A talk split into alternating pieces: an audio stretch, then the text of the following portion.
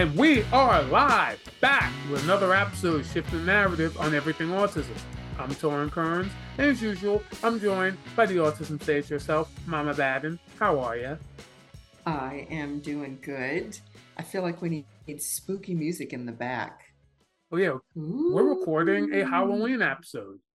Even though when we're recording this is nowhere near Halloween, but we don't do it now. We're just gonna forget, and then we'll record it in like the middle of November. Halloween decorations in all of the stores. So there's been Halloween decorations since July. Like they had the Fourth of July stuff. The Fourth of July happened. Every the Fifth July happened. Everyone used. You know how on the Fifth July everyone used their surplus fireworks. So like the fifth of July sounds like an artillery. It's almost as bad as the fourth. So everyone used all their shot off all, all their rockets, and then on the sixth of July, all the Halloween came out.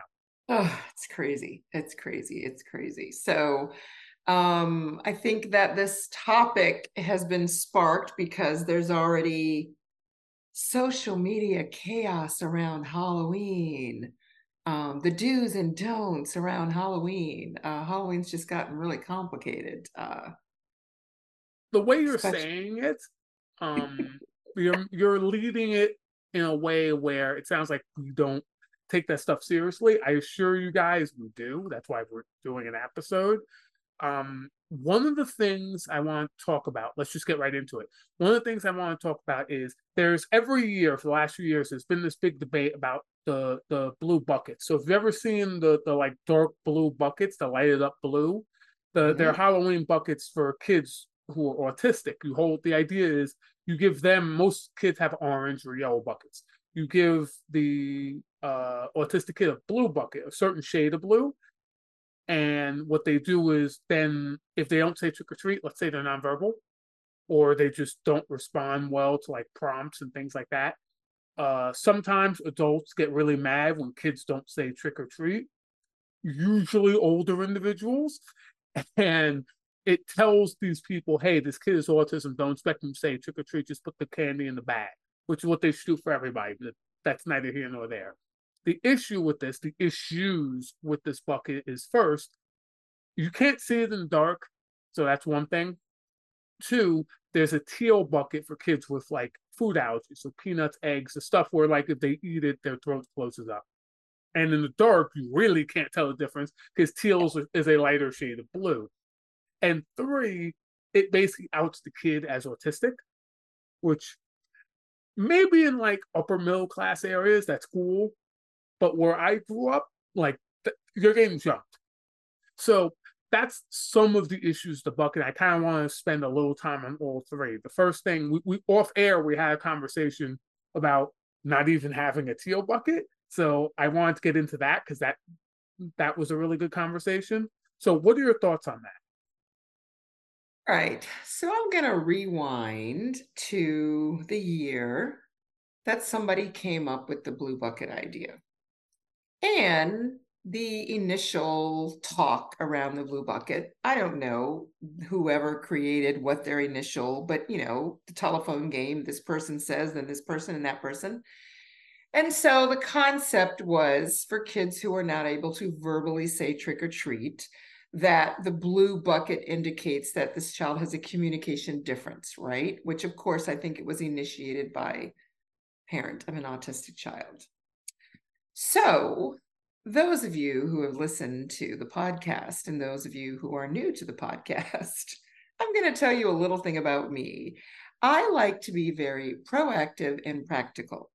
So when the blue bucket idea came out and everyone said, "Oh, this is so great," so that people won't, you know, keep telling them, "What do you say? What do you say?" And my response was, "Huh. Instead of us coming up with a different color bucket, which counterproductive that's kind of counterproductive to I want my child to be included. I want full inclusion, but then I want something that flags them as different, but I don't want them to appear different. And the other reality is, uh, most people are not on the autism social media groups, so they don't really know what the blue bucket means because it's not a law, it's not something that everyone's going to be aware of. But not there. The, the thing I would push back real quick is pretty much everyone recognizes it's a particular shade of blue that Autism Speaks made famous. pretty yes, much it, every reckon it, everyone recognizes that shade though. Most a lot of people do. Now, when it first started, nobody knew. There are people right now who don't know what the blue bucket is. There are moms of kids with autism who I have seen say, "I don't know anything about the blue bucket." Lots of people don't know about the blue bucket. I don't care if people know about the blue bucket or not. My point when the blue bucket concept became a thing initially was instead of us just saying our children can't, why don't we make a pumpkin that has communication icons that say trick or treat? Why don't we make a little thing that you can clip on that says trick or treat? And the kids can actually say that. You know, those buttons that people have and the staples that say no? Why don't we make one that says trick or treat for kids who can't say trick or treat? Why don't we give our children an opportunity to actually participate and communicate in a different way? And we also can shift the narrative around autistic people and saying that, look, there are different ways to say or communicate trick or treat. But how do you post? And this is going to sound like a joke, but unfortunately, I'm being serious. How, like, let's say you have a button that says trick or treat when you press it right? How do you turn that into a social media post, like an Instagram post that you can post of your kid being autistic so other people can comment and say how good of a mom or how good of a parent you are? Because the blue bucket's good at that because you could basically just say, look, look how good of a parent I am. I'm taking my kid trick or treating. Like that's not the bare minimum. It doesn't give an opportunity for someone to be a martyr caregiver and that, and, and we know that's what that's the important thing is that because yes. as you know having kids it's all about you. That's the reason you produce another human being. So uh, i still feel the same way. Why are we not making you know we have those playground big giant communication boards right? So nobody could come up with an idea to make a pumpkin. Maybe i should. Pumpkin with an actual communication core board all it needs to say is trick or treat. And the reality of it is, it's also a way for us to demonstrate and model communication differences. If we're going to keep hiding behind the excuse my child is non speaking and therefore they can't participate and do, but we're not going to provide them a different way to participate and do, well, that's not inclusion and nor is that beneficial. So walking around with a tag, it's like we were told a long time ago, don't put your children's name on the back of their backpack or their shirt. Because then strangers who want to kidnap children will say or do things to children, We'll call them by name, and children think that, oh, they must know me, they know my name. So we all stop doing that. And I think that what you were talking about was a lot of autistic adults feel like you are making situation where your child can be in a vulnerable situation um, for people that don't and who are looking for for that sort of scenario. Um, but uh, you know, pros and cons of it, whatever. I just don't think it's necessary. I think we need to give a way for our kids to communicate so they can participate in a way that is unique to how they participate. I mean, children who are hearing impaired and wear hearing aids don't walk around with a bucket to say, I don't speak, I sign. They probably sign trick or treat. Or they wear a shirt that says trick or treat and they point to it and it has sign language. I don't know. Sign language isn't going to get you those sort of likes on Instagram. Well, and for people who are picky about who they give candy to and what you have to do to get candy, that's just another form of ABA, right? Like that's just bull crap. If you're going to sit in front of your house and answer the door, whatever it is that you do, and you're going to have candy to give out, give out the candy with no expectations. Like this is not that serious, people. Yeah, that, that, that was actually going to be my next point that I feel like I wouldn't say this conversation is useless because it's important but like, why why do they have to say trick or treat at all? Like the kids show up. What the f- do you think they're in front of your door for? Like just randomly showed up at your house? Like a but like like a gaggle of geese that just randomly like were crossing the road inside to well, ring your it's, doorbell? It's definitely a behavior modification, right? Because if you don't say trick or treat, nobody gives you candy. And they say, Well, you didn't say trick or treat. Say trick or treat. And then the kids say it lower. Say it louder. I mean, it's just most people of... where I'm from, most people don't even answer the door because we're all antisocial. We just put a big bowl of candy outside and just be like, just expect people not to take like the whole bowl for themselves. But like, it, it, it's it's not that complicated.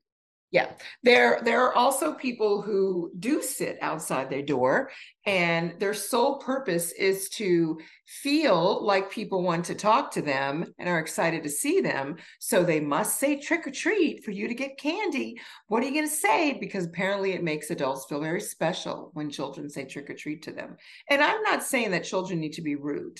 What I'm saying is, if you are sitting, if you are handing out candy you shouldn't have to be candy earned. And if a child chooses or does not choose at that time, whether they can speak verbally or if they have a communication difference, to say trick or treat, put candy in the bag and can we please just move on with our lives? Seriously, there are so many more important things than who gets candy and who doesn't get candy and earning candy. I'm just saying. No, yeah, it's true. No, no, it, it, it's it's it shouldn't be this complicated, but it is. But yes. we also have some opinions on the teal bucket, which is for kids with food allergies. Would you like to share some of those opinions? Because what she was telling me is that she's actually pro anaphylactic shock, which is that's an opinion to have. That's an opinion. I will say that. Not my opinion. this is my opinion. My opinion is parents have to parent, and it's hard work and you have to do the work and put systems in place. So if you have a child that has a child allergy, a severe allergy, right? Like there are kids that can't go to school on days when there is a seafood because they have that severe of an allergy, right? They don't change the entire menu for the state. It's just unfortunate, right? Just like there are people in my family who can't participate in crawfish boils because they have a severe shellfish allergy, right? Well, we're not going to not have crawfish boils with just one of those things. So, thinking in terms of the whole allergy thing, whether a child has allergies or not allergies, I think that you need to have boundaries around the candy your children are receiving. You need to have systems in place to check your child's candy, and you need to have rules around when when they cannot eat candy. You also, if you have a child that has food allergy, and I can say as a mom, I had a child, one child that had food allergies.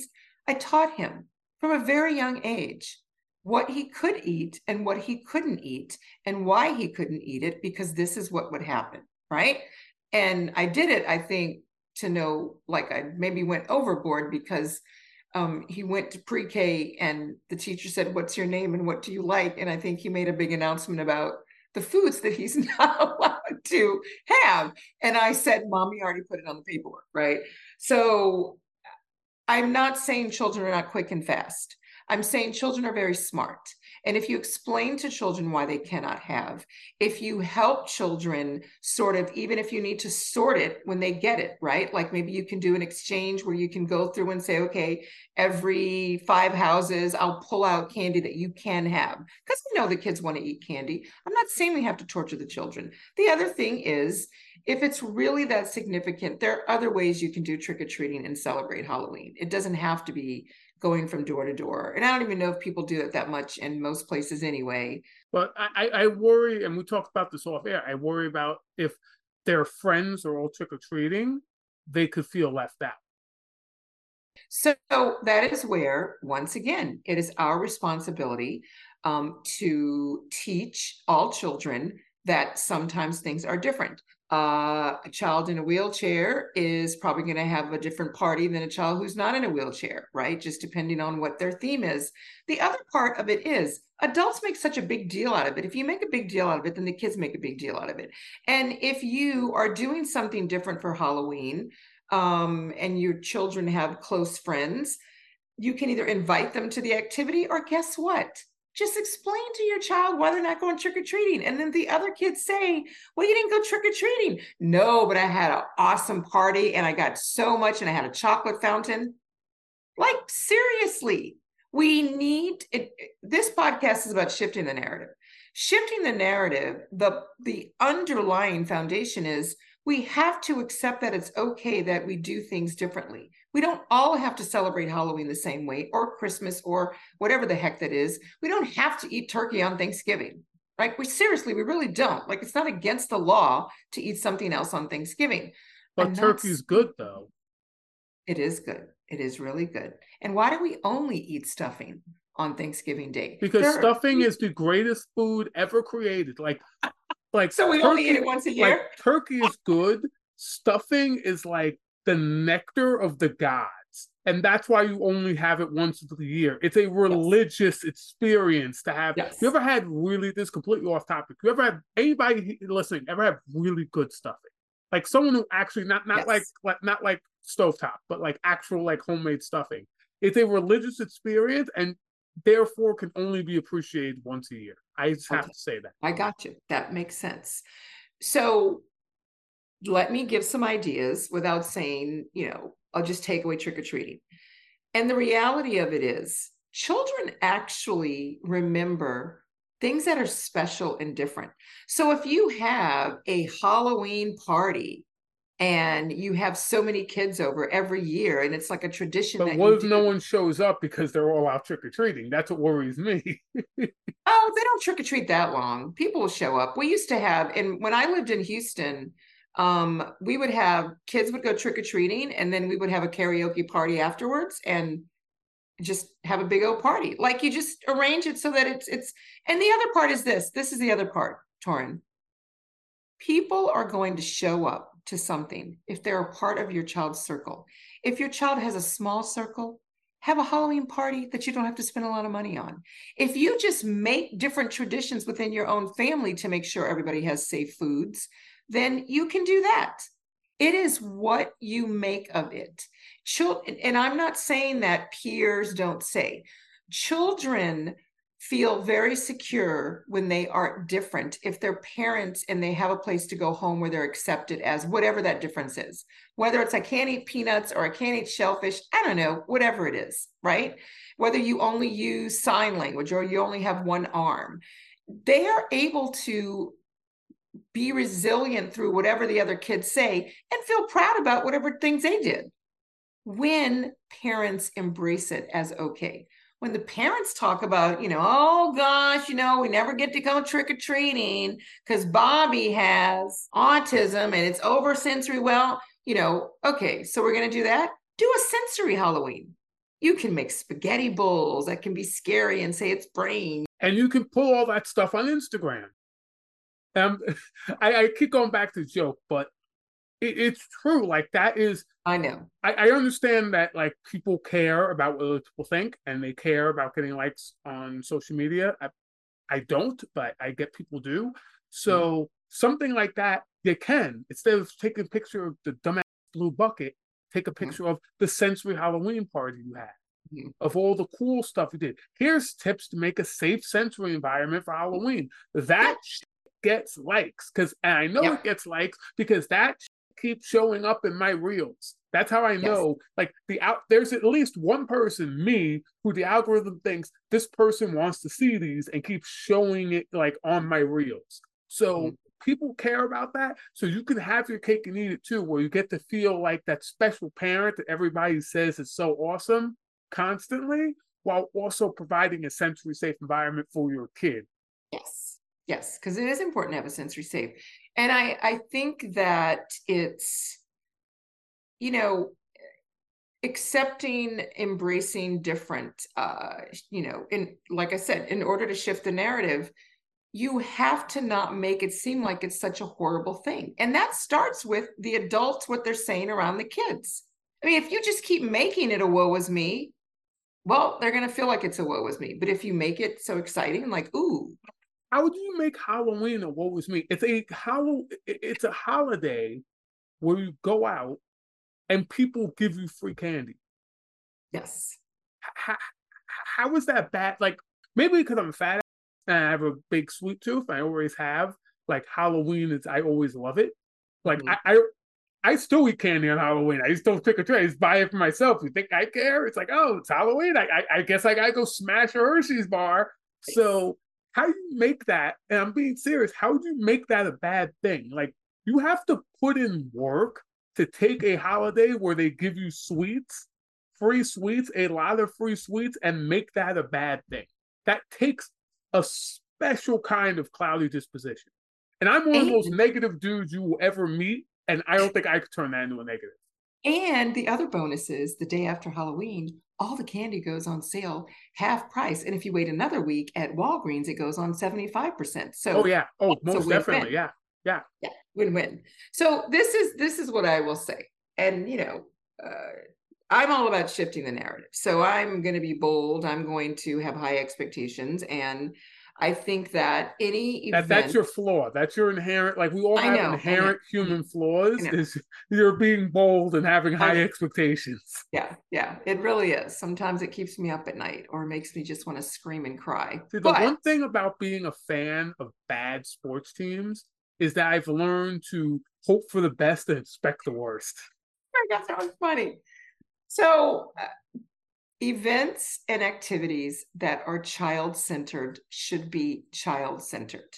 If your child does not want to go out and participate in trick or treating for whatever reason, whether they're demonstrating it by screaming because it's too much, whether they are demonstrating it by not wanting to put on a costume, um, which we didn't talk about that, you know, that sensory overwhelming experience there.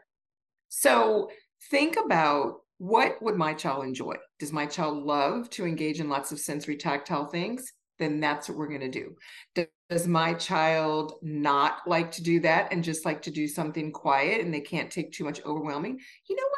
We're going to make chocolate candy. We're going to do something maybe sensory fun or just have the chocolate drip and let it sit on wax paper. We're going to make our own Halloween candy in our house in a very sensory safe space. And we can invite someone over that's quiet or not, right? Make it about what your child enjoys because the reality is children remember things that brought them joy. Children can't forget the things that brought them trauma, but they also have a lot of other baggage that comes with that. And I go back to it's about the child. It's not about us feeling included with everyone in the neighborhood trick or treating. It's not about us feeling lesser than because our child cannot. It's not about us wanting to be a martyr with a blue bucket and everyone feeling sorry for us and people questioning us about the blue bucket or not questioning about the blue bucket or arguing about the blue bucket. It's about it's Halloween. Do I celebrate Halloween? I don't know. If I do, what do I do for Halloween? Okay, so I don't like scary, I like fun, silly Halloween. How can I incorporate that into what my child likes? And that's really what it's all about. And some way or another, candy should be flowing freely, whatever your child can or cannot eat. I would argue it's also for the adults because you're, you're you're eating out of that candy. Any adult says, "No, nah, I don't eat any of my kids' candy," it's just straight lying. Like, why lie? Like, wh- why lie to yourself? Why lie to your community? You know you're dipping your hand in that bucket. We all are looking for the good stuff. Which that's another thing that is you know sort of behavior modification driven with the contingency of if you don't have a costume people won't give you candy that's not that's not even true. That's not even because I I almost never wore costumes as a kid because when we're going we're about to get into the sensory issues and they still gave me candy. Yeah, well, you were in New York, so a lot of suburban places that I've been, they're very picky about that, right? Um, but this is what I will say. Um, I do think that there needs to be more awareness around the sensory component of wearing a costume, just like you know we had with the masks for COVID, but I think that it needs to be awareness not only for people who want to be stingy with their candy, but for parents who need to understand that I know you really wanted them to be that ladybug or that butterfly, but it's just not happening. So you just have to roll with the punches of whatever it is that they're willing to wear and make it into a costume. When I went to Halloween parties in college, so mm-hmm. as a kid, I wore costumes I was really little, and then once I could say I could talk and be like, I don't want to wear them, I just didn't. Or I'd wear like the most basic thing, like of like a little bit like fake blood coming down like my cheek or something, because sensory issues. And I go to college dressed to Halloween parties, just dressed normally, and people would look at me and they're like, "What are you dressed as?" I'm dressed as someone who doesn't give a. That's funny. What am I going to do with you, Torrin? It's true. That's what I dressed up as. So I, I do want to get into that, but with the costumes, because costumes tend to be very restrictive. They tend to be hot, especially if they're not particularly well fitting. I remember my vampire fangs when I was a kid. Mm. They just hurt my gums, like the top of my gums. So I'd always take them out, and my mom would get a little annoyed because it, the whole point was it was supposed to be a vampire with the blood and stuff. But it just the plastic fangs they hurt my gums. So what do you do with that situation? Um, if your child is not able to wear a costume that you have chosen or they have chosen, and maybe they wore it the day before, but they can't wear it for Halloween because there's a lot of other other sensory stuff going on, let it go. It's really not that serious. I need to highlight that just because they wore it the other day doesn't mean they can wear, it today. Remember, think of it like a cup, and all the sensory stuff is filling the cup. And on Halloween, you have all the loud noises and the lights and all the kids screaming trick or treat, and the doorbells going and the cars honking for some reason. Maybe mm-hmm. that's just the Manhattan thing. But no, and there's probably been an adjusted schedule at school because they did some Halloween exactly, stuff. Exactly, so they did some Halloween. You'd always have oh god, working in school sucked. Like so, I'm so as being autistic and a teacher, it's not fun on holidays when the schedules get completely changed. Oh my gosh, it's crazy. And you have to pretend. Anyway, um, if they're over, if they have to deal with all of that, mm-hmm. it's hard to deal with all that and deal with the costume being uncomfortable. They were able to deal with it yesterday because that was the only annoying thing they had to deal with. And maybe they even wanted to wear it. They wanted to dress up and it's uncomfortable, but I get dressed up as my favorite character. So I'll deal with it. We all do that. We all put up with things that are uncomfortable because women put like on uncomfortable shoes and a fancy dress all the time for one evening, but they wouldn't wear it the next day just for fun. Exactly. So, but if you're already sensory overwhelmed, suddenly those those things, even if it's something that's even a little bit annoying, goes mm-hmm. from a little bit to overwhelming.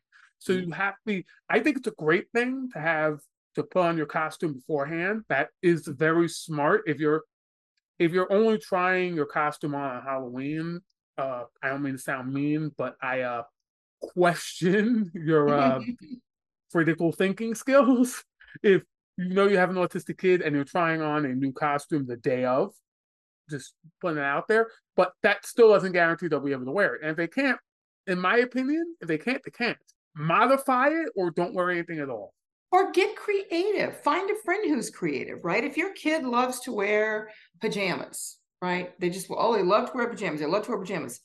Get some pajamas that are polka dotted, make it into something. Well, there's so many million things that you can do. You can attach, like, there's ways to use what kiddos wear. And then also, it doesn't really matter if they have on a costume. And one thing I wouldn't try to do that some people try to do is they're like, oh, the kid can't handle it. Well, maybe if he puts it on every day for a week, he'll get used to it. Yeah, we're not desensitizing to our costume. That's just cruel. And you know, and I, I, think a good example of what you said, like they want to be princess, but they don't want to wear crown, right? Nothing on their head, nothing on their head. They can still be a princess without a crown, or they can still be a fairy with a fairy frilly skirt. If they can't wear those wings, take the wings off. It's really just say that a fairy that lost her wings. Who cares? And if people are asking and questioning you about what your kids are dressed up and what's wrong with their costume, then there's some harsh words they need to hear. People yeah, and people are going to ask that. That's another thing. And we go back to this a lot on the podcast. P- people are going to be oftentimes family members are, yes. are, are, going to, to, to, to, say things that are rude. You, you, just have to deal with it and advocate for your kid. There's really just no other way to, to, to get around that one. Or don't allow those people in your circle. Use behavior. But if you're going like trick or treating or something, you're going up to random strangers, and sometimes you get like that old person who's been around since like World War One. Oh yes. And he comes yes. out, and you you open the door, and you hear Newsmax blaring in the living room, and he has some questions about the costume you're wearing. There's nothing that you can do about that. Like they're just they're they're old. They're, they're just going to say stuff. Yes. So this is what I will share a story about. I haven't shared a story today. I had a mom, this was years ago. This was way before the whole blue bucket thing. But I had a mom, and what she did was her son wanted to go trick or treating, but he was really overwhelmed with the whole dark and people, and people have scary costumes and lots of things, right? So, what she did was she lived in a small community. She um, had her son choose, I think it was uh, 12 or 15 houses where he wanted to go trick or treating. And she wrote a note to each of those neighbors. And she said, My son, and he would like to go trick or treating. He picked your house. And would you mind if we trick or treated just a few minutes before trick or treating starts? Because a lot of towns will have like, a lot of small towns will have like trick or treating time, right? So that people aren't at your door. Big cities can't do that. But um, I've lived in small towns, and so they'll do things like trick or treaties between this time and this time. So she arranged, and her child was able to go trick or treating and have a sensory safe experience. And he went to enough houses to get some candy, and it worked out just great. And it was perfectly fine, right? Now, that's not something everyone can do. I share that story to say, think outside the box. Think of what you can do. If your child wants to go trick or treating, you can do trick or treating a different way. And I go back to what I said before we started recording. That's why people ended up doing trunk or treat because people felt like it wasn't safe anymore. You couldn't trust what people were giving your kids. So they made it so that you're only getting candy from people you know. And a lot of people in rural areas do that too because yeah. the houses are so far apart. So far that, apart. That there's it, it, it that there, it's not worth it. You'll walk for an hour yeah. and get like three Kit Kat bars. Yes, exactly. I mean, I've seen people do it in a gym, a school gym where you know, the little, the younger kids just dress up and they have somebody who's, a, it's almost like a Halloween fair, but not a big deal. And there's a table of people and they all have candy to give out. And it's just like, you just make it what you want to make it. I don't know who said that we all have to follow this. You know how I feel like checklists and rules and we all got to do the same thing. I'm not, I don't get it. I don't get it. And, and, and listen, listen, we talk a lot about parents, how important it is to put the effort. We all know you're putting effort into mm-hmm. Halloween because everyone has a route planned out. Everyone knows what, so especially if you live in a small community, you know what houses give you the good stuff because it's like it, it, it's kind of crazy how much planning you plan the costume, mm-hmm. the costume that they don't want to wear now or don't want to wear part. You plan that out, so mm-hmm. it's not a matter of lack of planning.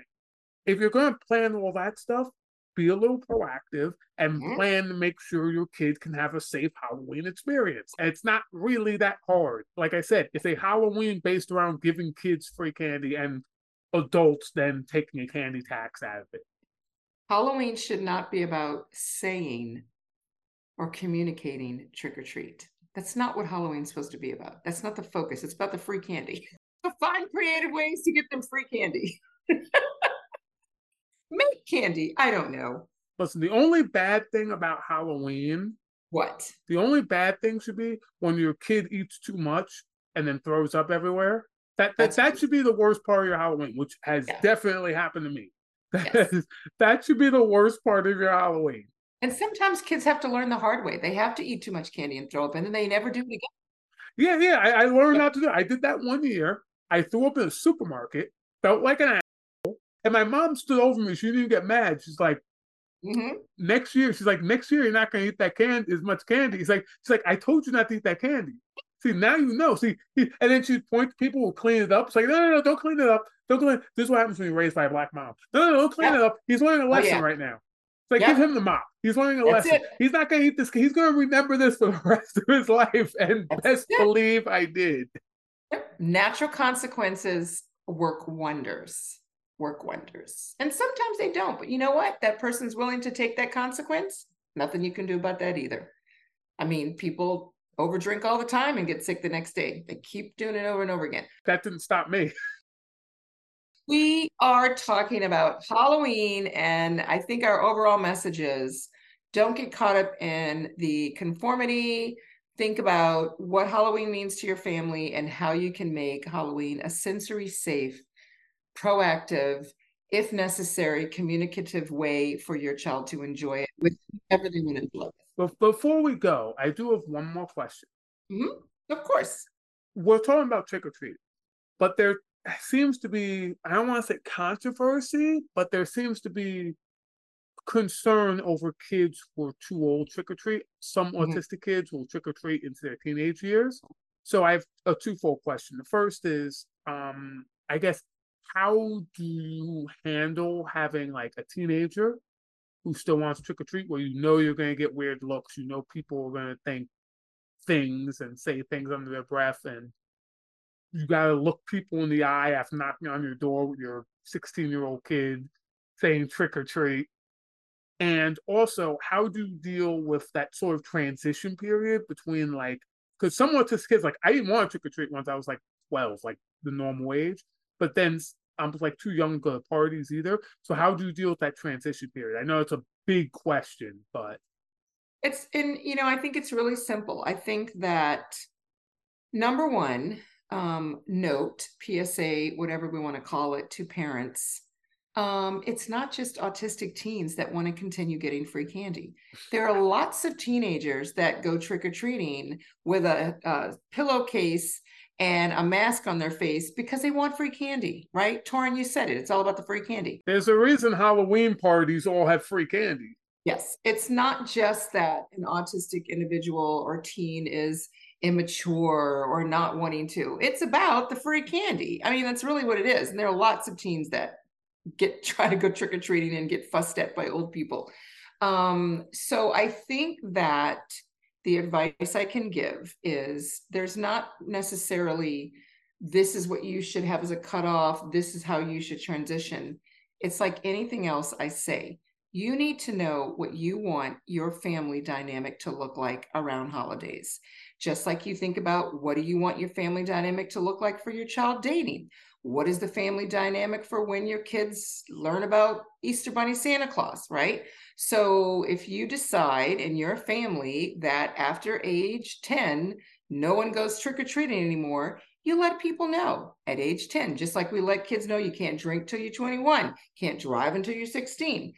We have to let, especially autistic individuals, if you let them know what it is concretely and why, that's it. That doesn't mean they still don't want free candy. It just means you have to figure out what your boundaries will be. You can't wait until you've given, given, given, and then decide you want to set a boundary.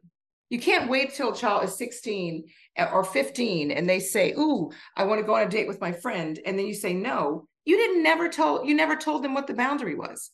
You never told them the expectations and the limitations of when they could date. And now you're mad and saying they can't go and you wonder why they're mad. You never said. Do you think there's an age limit uh, for trick or treating for autistic kids? You know, I mean, from a, I'll say I have different perspectives based on my role. As a person who thinks childhood is too short and you should enjoy it the best you can, if you can get away with getting free candy when you're past 12, 14, heck, get some free candy, right? If you can, as a parent, start the transition of what you can do. Like just like you do when you say oh when we're teenagers you get to do this right? Well this is what teenagers the options for when halloween right? This is the option. I mean we don't get the tooth fairy doesn't come when we get a wisdom tooth pulled right? Like at some point the tooth fairy stops coming. So but we we talk about that right? So i think that you need to know you need to plan the transition. You need to have choices and expectations. And if your child loves Halloween, because some people love Halloween, then as they grow, think of different ways you can do Halloween so that when they become teenagers, maybe they can be the one that designs the scary garage for the neighborhood. Who knows? I mean, seriously, people need to just think creatively. And if you can't find a friend who can, because I'm saying that because I know some of my parents will tell me, but Stacy, I'm not creative. Then find a friend who is. Go on Pinterest. And and there's there's always people who just love doing that stuff. Yes. Like they, they're just so creative. Like they're going to do it anyway. Like that's the Mm-hmm. thing. They're going to do stuff like that anyway. You might as well like make use of them. Yeah. Yep. You can even, you know, um, you know, if you want, if you feel as a parent, you know, self-consciously, you don't want your teen that's maybe non-speaking, um, autistic, or maybe just, you know, in general, uh, a, a disabled child that you feel everyone's going to be staring at you because they're trick-or-treating then start talking about their responsibilities as they get older like oh when you turn 12 you get to give out the candy. Like them ready for the next step so that they that think idea. yeah like oh you get to give out the candy next time and then they can you know buy the candy with you that's practicing your math and life skills i mean just call me ask me what you can do And and and when they reach a certain age, get to go to college. And college, they have the Halloween parties where all the girls dress up. Okay, that's topic for a different day. Um, I think we should wheel this in. Uh, Stacy, anything else you'd like to say before we get going? I just want families to try to enjoy. If you just have to enjoy with your unit family, it's okay. And remember, your children remember the things that brought them joy. If it's not bringing them joy, just don't do it. They're going to remember it in a different way, not like, oh, they're just going to remember Halloween's traumatic, right? So make joyful memories. That'll be my message. Joyful Halloween memories. Don't don't Halloween up. Just just don't. Because it's all about the free candy. The the amount of work you have to put in, just just think of it that way, and you'll be okay. And think of the candy going on sale the next day. Exactly. And Stacy, that's why we're working to Shift the narrative on everything autism. see ya.